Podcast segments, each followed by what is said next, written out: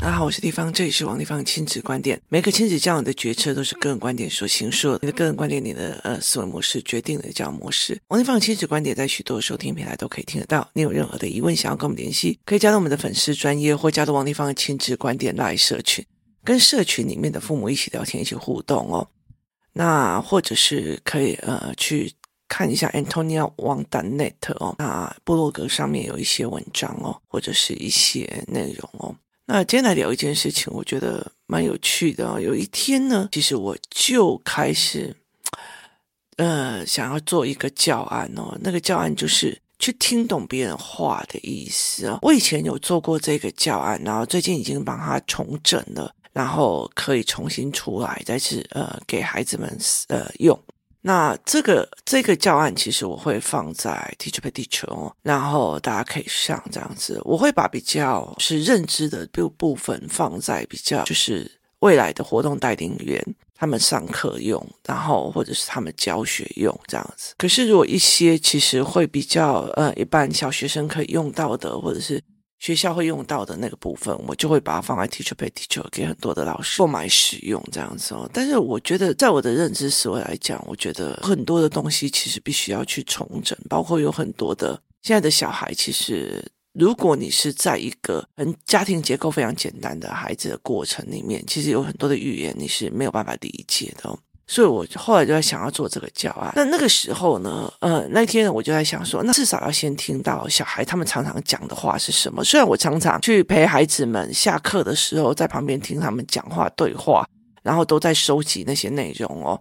可是我觉得还是要问他们一下。所以有一次呢，周五的时候，他们上完篮球课在玩的时候，我就跟他们讲说：“哎，我们就要玩套圈圈的游戏。然后呢，呃，跟我讲一个父母不知道的事情。那你们或者是。”你们常用的语句哦，那你就可以去呃换一个套圈圈的。我一刚开始是这样哦，在包括呢，其实因为这里面有很多的是学习动机型的孩子，所以他们其实后来很清楚，就是立方体的思维模式，所以他们跟我讲或干嘛，其实是呃不会被评价或不会被骂。甚至其实他们还会去想要知道我怎么思考的，但是在这一个整个过程里面哦，我真的觉得震碎了我的三观，真的是震碎了我非常非常的多的三观哦。其实非常非常的有趣，非常的有趣的一个原因在于是什么？我觉得很多的父母我在讲这句话的时候啊，小孩回来都没有讲哦。我告诉你，小孩回来都不会讲，为什么？因为他不信任，有些父母其实只是要控制我这样子。我今天我跟你，如果我的我的妈妈常常从小到大，不喜欢哪一个人就那不要跟那个人在一起玩，那个人不用功，不要跟那个人在在一起，那群人就会讲脏话，不要怎样怎样。好，我问你，今天如果我今天谈了某一件事情的时候，我并不是要等你来评价我的，就是我其实在讲我身边的遇到了什么人。而我怎么去思考才是重点，而不是你怎么评价我的朋友才是重点。这一点我在我妈妈身上学到非常非常多。我妈太会评价所有人的朋友，朋友评价到所有人都不敢把朋友带回来给她，没有人会讲什么任何事情告诉她。那她后来讲了一句话：“你也不要告诉我，我也不想烦恼。”哈，所以就是呈现了一种大家都不讲。那那天我讲了一个很概念的时候，在想说，前阵子有一个很重大的新闻，就是土城的一个国中生，那他的同学的女同学有人进去那边找他，他就讲说，哎，有一个女生来找他，就说你又不是我们班的，你为什么可以进我们教室哦？结果这女生就去找他的干哥哥啊，来就是用了折叠刀把他捅死了，当场就在。就是学校里面就短期，虽然用叶克膜救干，但是当场就是就后来就是死掉这样子哦。然后结果不只是家长团体，包括社群里面好多人在谈这件事情，然后其中还有一个老师出来谈，他在讲家庭结构出了问题哦。我觉得他就在讲这里面大部分都是单亲家庭，我觉得单亲家庭，我遇到很多的单亲家庭，他们的孩子也是教养的非常非常的好。单亲家庭并不是一个原罪，可是找借口这件事情才是一个问题点。例如说，哦，这不关我的事哦，是老板老师的事哦，那不关我的事哦，那怎样怎样？就是台湾人很会散借口，然后很会丢责任这件事。我都已经跟他讲过，他这样我也没有办法。我都已经跟他讲过，然后他都没有跟我讲。就是父母很清楚的，其实我觉得孩子也很清楚。很多的父母，他其实在问题的结构里面，我都已经跟他讲过，叫他不要理那些同学。他他照这样子啊，我已经跟他讲过，叫他不要理啊。我觉得你如果到一个公司里面，不要恶心你，不要恶心你，你可以说你不理就不会觉得恶心嘛。我觉得这件事情很难很难了。今天就好像今天你去游览车上面。有一个人开始吐了，你就说哦，不要管他，你就不会被影响。不好意思，那个呕吐的味道会让所有的人一半以上开始吐，就是那是死的反应，那身体里面的恐惧。其实很多的父母不想要去面对那个责任。对我来讲，我觉得那是台湾的政治导致的教育思维，教育思维导致的所谓的社会群体思维。那种社会其实思维就是。千错万错不是我的错，我只要把它会就，那不是我弄的，这不是有用，我已经做过了。这件事情就是一个谢责的语言，就是我已经跟他讲过了，你怎么知道我没有讲哦？说穿了，那就是一个谢责的语言。那这孩子也是一样，就是我只有讲过，可是那些啊，我就单亲呐，啊，我就担心呐，啊，我就跟家小孩讲讲过，啊，小孩不听我有什么办法？就类似这样子，就小我讲过的就是唯一的方法。假如我讲过的小孩不听，那我就没办法了。所以这是小孩的错，所以不是他没办法的错。这这个人遇到问题不会想办法，不会是他的错。他觉得我有做的，这有做的这种东西。所以其实整个台湾社会有很大的一个东西叫做找借口，就是这个老师在讲说他们学校里面有很多单亲的，那单亲不是问题，担心的背后才叫做找借口，找东西的找借口这样子。那我觉得非常有趣的一件事，有一天呢，我在跟一个妈妈在聊一件事情。我说，如果以一个经营亲子团体或经营工作室，我的 TA 会是谁？我的 TA 会是家长。可是如果在同样一件事情上，很多人他其实会觉得我安抚好家长就好了。可是，在同样一件事情上，我会觉得说，这件事情我要在家长的立场，还是在小孩的立场？在这件事情，我要站在家长的立场来讲。我如果今天站在小孩立场，替他小孩着想，家长不一定很爽。为什么？因为他觉得我的小孩不听我的了。可是如果我今天站在家长的立场，这个小孩会觉得全世界连立方也都没有办法相信了，他会走歪掉。但是我就问他一件事情：谁让我落入这一个情境的？是家长吗？是家长吗？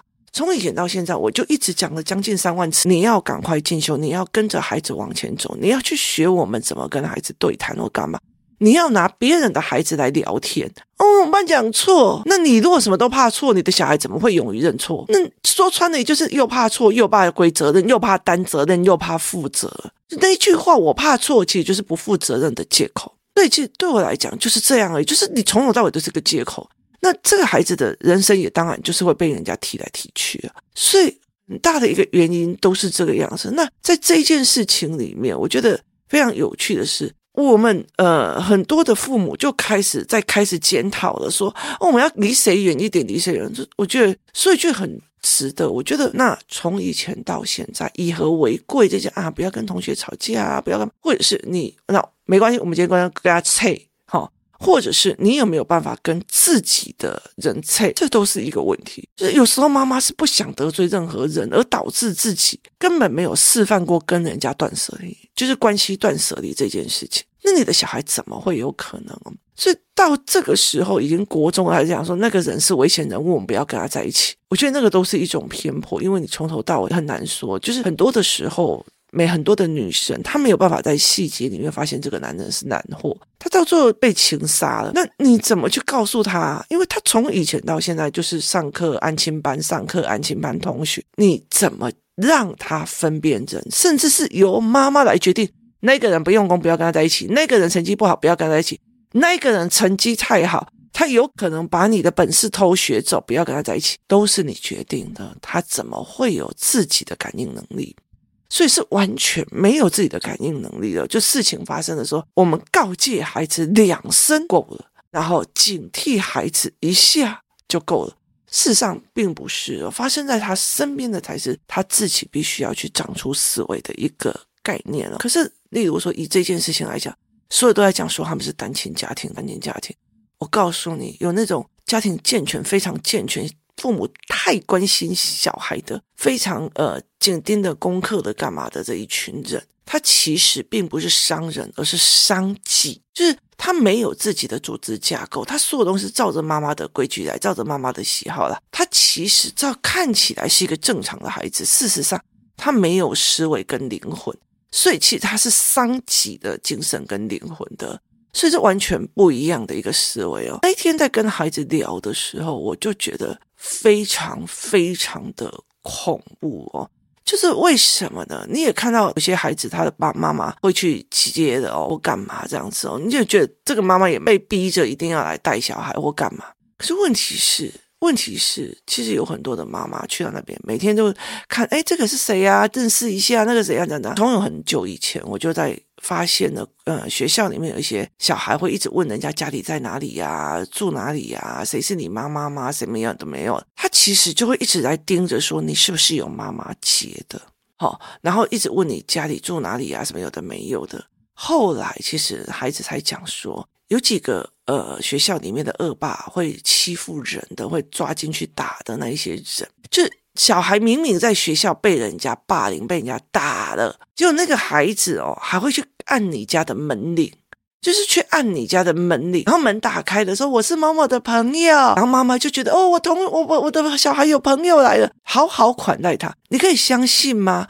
这就是房思琪的那个概念，就是这个人明明强暴了我，我妈妈还把他当成座上宾。在款待他，小孩在这，你们要不要去房间一起讨论功课？那个小孩在在听着，在抖，你知道吗？所以我就会觉得非常非常有趣。这些事情我已经警告过好多次了，为什么同样的事情还是会发生？那也意思就是说，有些父母人在身边，没有在关心孩子的，就是我人在你身边，我帮你安排了满满当当的课程，我帮你安排了一堆课程，可是我会跟你聊吗？我不会跟你聊，我不会跟你聊，孩子也不想跟我聊。那啊，我都已经问他了啊。但是我告诉你，人跟人之间都是这样，谁会闲着没事跟你聊？尤其是跟你聊有问题之后。所以后来我会发现，不只是说呃单亲家庭的问题，就算是孩子在身边，也有很多人都完全不知道自己孩子心在想什么，自己孩子正遭遇了什么，他们完全不知道。然后很多妈妈。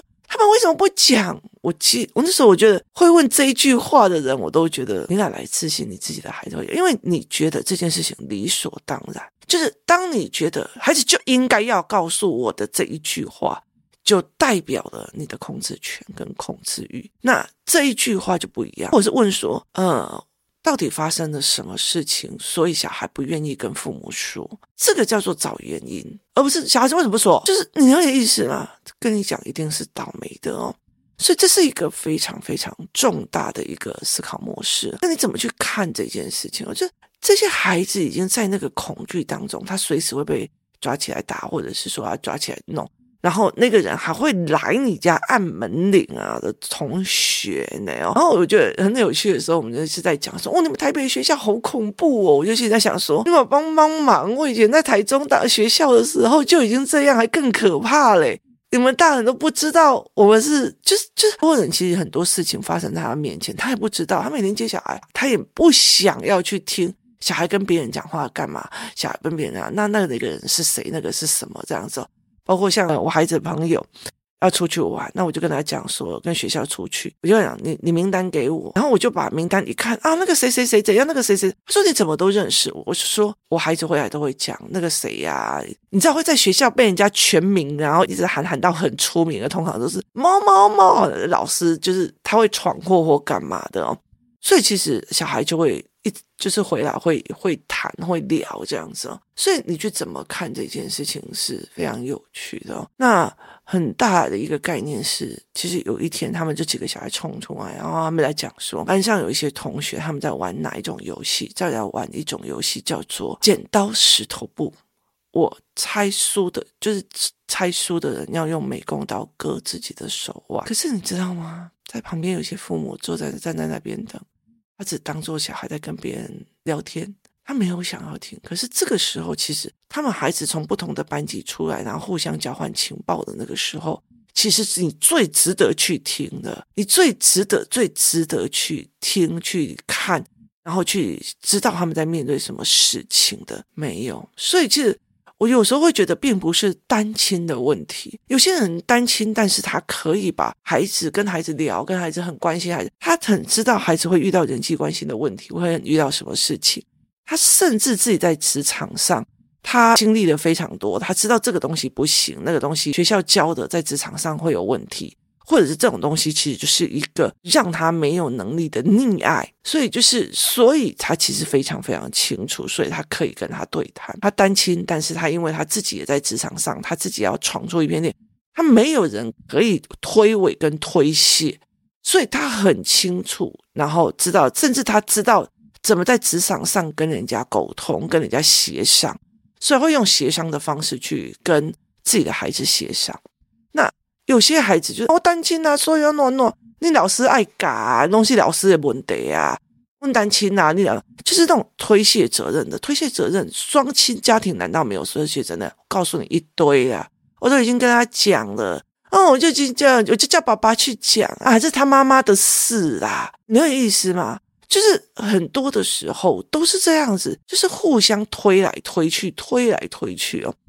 有一天呢，我跟我的女儿想要去买一个所谓的我们在网络上看到的一个所谓的键盘组，它其实就是用 App，然后教小孩弹钢琴、混音，然后甚至创作的一个东西哦。他已经用 App 在用了，他所以其实你不需要去学钢琴或干嘛，用 App 的。状况来去协助你这一块，然后它的机器是跟那个所谓的那个 App 是联合在一起的，所以它有整个很大的一个思维是可以结合的。非常非常有趣的一件事情就是，我女儿在呃，我我们下单那个时候我下单了，然后我还介绍了两三个朋友一起下。我老实说，在淘宝比较便宜，只是因为我们那个时候觉得 App 很重要，搞不好会有维修的问题。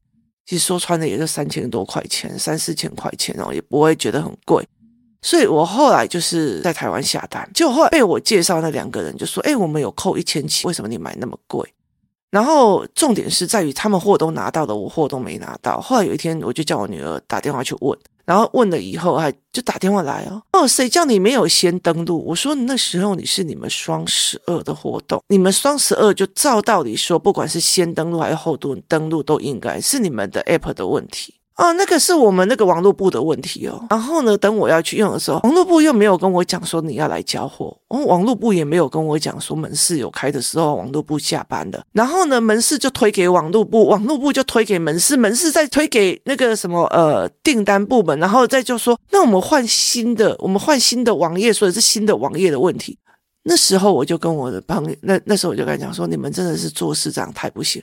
哎呀，我也站在这里给你骂，我就跟我的女儿在讲一句话：一千七我也没有指望你退回来，但是我真的觉得很可惜，我儿子没有来。一千七可以让两个小孩看到互相推来推去，门市推给网络部，网络部推给会计，会计推给网页，网页再推给新网页跟旧网页，旧网页再推给门市部加送。你听我意思吗？一千七超值得的，就是。你其实会很理解这件事情哦，这个社会怎么会有可能会进步？就是他怎么可能会进步？然后呃，甚至跟你反映啊，我就已经在给你骂了。我说我骂你什么了？我只是觉得说你们这样的行事风格不行。那我觉得你们这样也不错，因为我花了一千七看到的是整个推诿责任。然后因为其实我女儿在接电话，在跟他们呃问的时候，她就问他哦，这样问网络部哦，这样问会计部。接下来好玩的一件事情来了。订单的那个用订单的电话打给我，然后刚接电话的那一个接我女儿电话的那个用我女儿的电话打给他，同时两个人在处理。A 推给的 B 跟我讲电话的推给接我女儿电话的接我女儿电话就推给跟我讲电话的，那个意思吗？然后最好玩的一件事情，我就在上面的问题上面写说，呃，最好玩的，那东西来了，你为什么不来拿？我说你们没有通知我要来拿，通知我货到，他就讲一句，哎呀，那是网络部门的问号。当我去的时候，他已经用口头跟我讲要去哪了。当我就哈，网络部已经下班了，你再来。他有跟你约时间吗？为什么网络部的不跟你约时间？我的妈呀，你知道吗？就一个小时，我后来有人讲说，你们这样不行，而且他们是用啧啧，他们是用啧啧去所谓的呃，就是募资的。我就跟他讲说，最好玩的一件事情是，他们有一一个键盘是主键盘，另外一个叫做和弦键盘，在淘宝它还有另外一个键盘叫做二十四键盘。